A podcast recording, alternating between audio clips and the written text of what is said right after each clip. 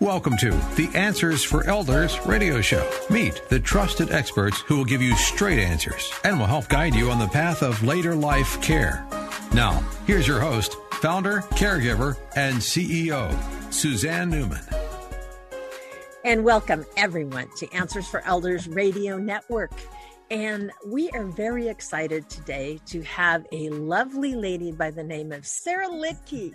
And Sarah, you are the founder and amazing creator of Sound Dental Solutions. And we are so excited here because would you believe in the hundreds of podcasts that we have out there? I don't think we have ever done, I could be wrong because I, my memory's not 100%, but I don't think we've ever done anything on geriatric dental health and on senior dental health. And it's always been a concern of mine. Um, how many of us that are over the age of 65 that are on fixed incomes, we may have a situation in our lives that we've been putting something off because it's just the cost is overwhelming.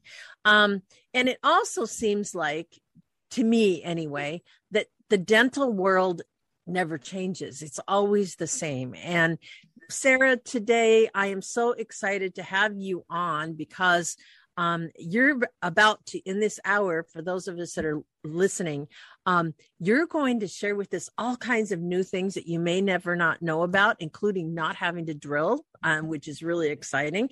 And the other thing that I'm really excited to learn, Sarah, is all about Sound Dental Solutions, what you do and how you work. So, Sarah, Thank you and welcome to the program. Thank you so very much, Suzanne, for having me. Well, I'm very glad because um, you are kind of a trailblazer. And I love the fact that you've come forward and to talk a little bit about what you do. But before we get into that, I would love to have you kind of give us the 365 degree, you know, 50,000 foot high overview of seniors and and their dental practices? What goes on out there?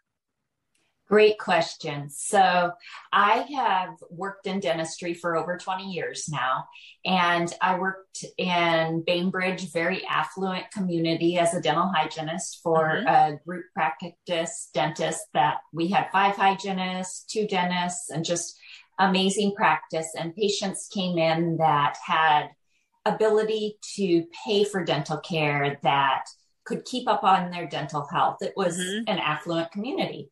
And I've also had the opportunity to work in farm communities in Montana and Wisconsin and Minnesota throughout my career, where maybe people don't have the finances to right. do everything to restore their teeth and their mouth.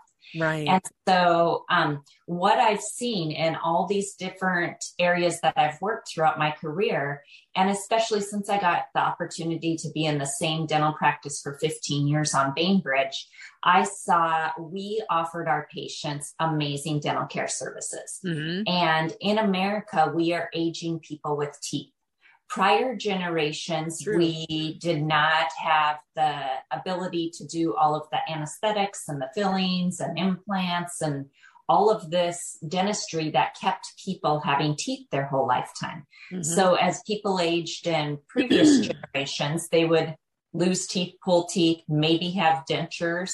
Um, dentures, everyone says aren't great, which they aren't. However, a denture can come in and out. Your teeth yes if you're having tooth pain and you can't afford traditional dentistry or you can't get into the dental office, even if you have the money, um, it's a big problem when tooth concerns aren't addressed. And so, yeah. the practice I was in on Bainbridge, patients I personally cared for for that many years in a preventative hygiene way, along with the dentist doing the restorative work that needed. Uh, all of a sudden, I wouldn't see the husband or wife of a couple and then it would be for a few years. And then the spouse would come in and say, I feel so terrible. My spouse hasn't been in because they're in a nursing home now. And okay. my first case that I will not forget ever was a patient that came in, and it's before I started sound dental care on my own. And the husband came in and said to me and the dentist, My wife's at a nursing home down the road, and she probably has about 10 or 15 teeth that have broken off in the last two years because I haven't gotten her in here. And they had money. They had money, and they always came in. And so the dentist and I looked at each other and he said, Sarah, you're kind of starting up sound dental care. You need to go and take care of her. And oh, um, bless your heart. I took care of her until the end of her life, and it was five years. So it's was pretty amazing. Yeah.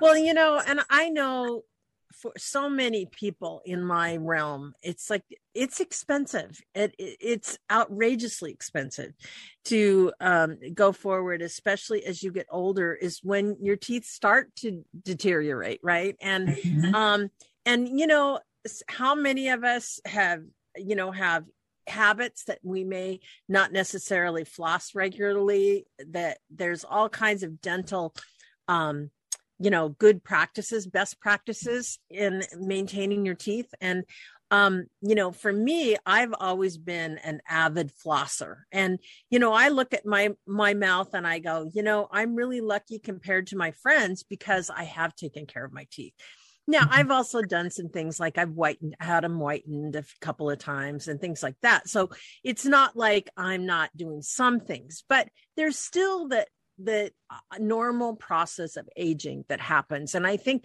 a lot of us are fearful to go to the dentist you know, that are over the age of 65 because they're afraid of what their dentist is going to find. And so we tend to put it off or we tend to think, oh, it, even if they diagnose something, I wouldn't be able to pay for it anyway. And I'm sure I would guess, um, Sarah, are there a lot of people out there that just they get a diagnosis from a dentist and then you never see them again? You give them this big, you know, whopping $10,000 bill it's going to take to fix your mouth. And then they turn around and they can't afford it. So they leave. I would say yes. And um, hygienists and dentists work together traditionally. Right. However, a hygienist, our perspective is always prevention. We're all right. about preventing disease mm-hmm. and um, restoring the mouth to health. Dentists also are about that in a different way. We are right. the gum the gum people and the mm-hmm. oral hygiene and talking about habits at home, where the dentists tend to be the part of the practice that restores things when there's problems and right. um, supports the rest of the team. Right. So, as a hygienist, my goal has always been, and I would say this is true for almost all hygienists, is we're about advocating for health.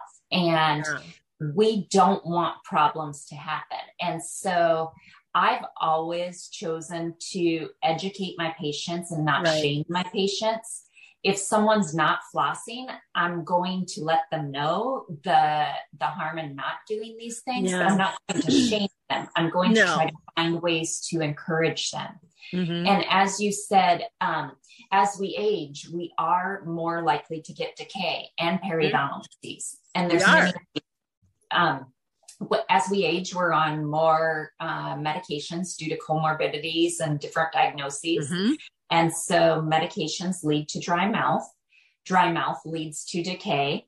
So mm-hmm. as a hygienist, when the patient comes in to have their teeth cleaned, I'm going to try to give them every tool they can to help mm-hmm. with their dry mouth so sure. that they aren't home and sucking on sugar candies and coming in with a mouthful of candy. And that's another thing that seniors candies. tend to do is eat more sweets. So yes.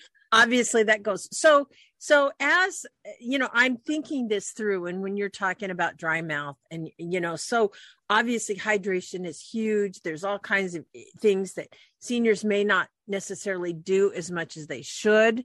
Um, the foods they're eating, they're probably not eating things that are that are crunchy or you know or things that can help break down things rather than they're eating soft foods like soft ice cream and things like that which obviously can't be as good i would imagine too because you're not using your gums. And i've noticed too with a lot of people there's gum disease that happens if you're mm-hmm. not flossing or not brushing appropriately is there not? This is true. And um, as we age the health conditions come so you right. have strokes, you have different things yes. that limit us in yes. our oral hygiene. So even if you were someone that flossed at one point in your life, but now you have paralysis on one side, or um, maybe there's some depression that has come up as you've aged and you've just Mhm. lost your ability to do your self care as you once did. There's Mhm. many, many um, cofactors that go into why oral health is failing as we age. Right. However, keeping people in um, a routine habit of seeing their hygienist, having a dental care visit, regardless of their age and where they are in life, whether they're Mhm. home or at a nursing home. It is so important. Um, I actually finished my schooling last year uh, to become a licensed denturist as well, which is making prosthetic teeth for patients that have no teeth. And I had to do a research paper. And one thing I found, which I was just flabbergasted, that for Alzheimer's patients, who I'm very compassionate about, and you'll hear later from me on my Alzheimer's history. Good. Um, They're like amongst my favorites too. So Yes, but the action of chewing and masticating food actually helps the brain and function. I So believe that. I When 500% one loses, yeah, when one loses that ability to chew, whether you go on a pureed Mhm. diet because of a stroke or something of that matter, or Right. because you're missing a lot of teeth because you can't afford Right. for them to be restored, Right. um, that that affects our brain health in Right. and of itself. You know, Sarah, this is really good information. And, you know, as we've talked about this whole issue, it's like I'm really interested in our next segment for us to talk about the dental industry as a whole. Um, what's going on right now? How are seniors, quote unquote, being served? And, you know, how can we make it better and how do you make it better? Because I think there's a lot of things that um, you shared with me before we came on the air that I'm very, very excited to share with our listeners. So, everyone, guess what? Sarah and I will be right back right after this.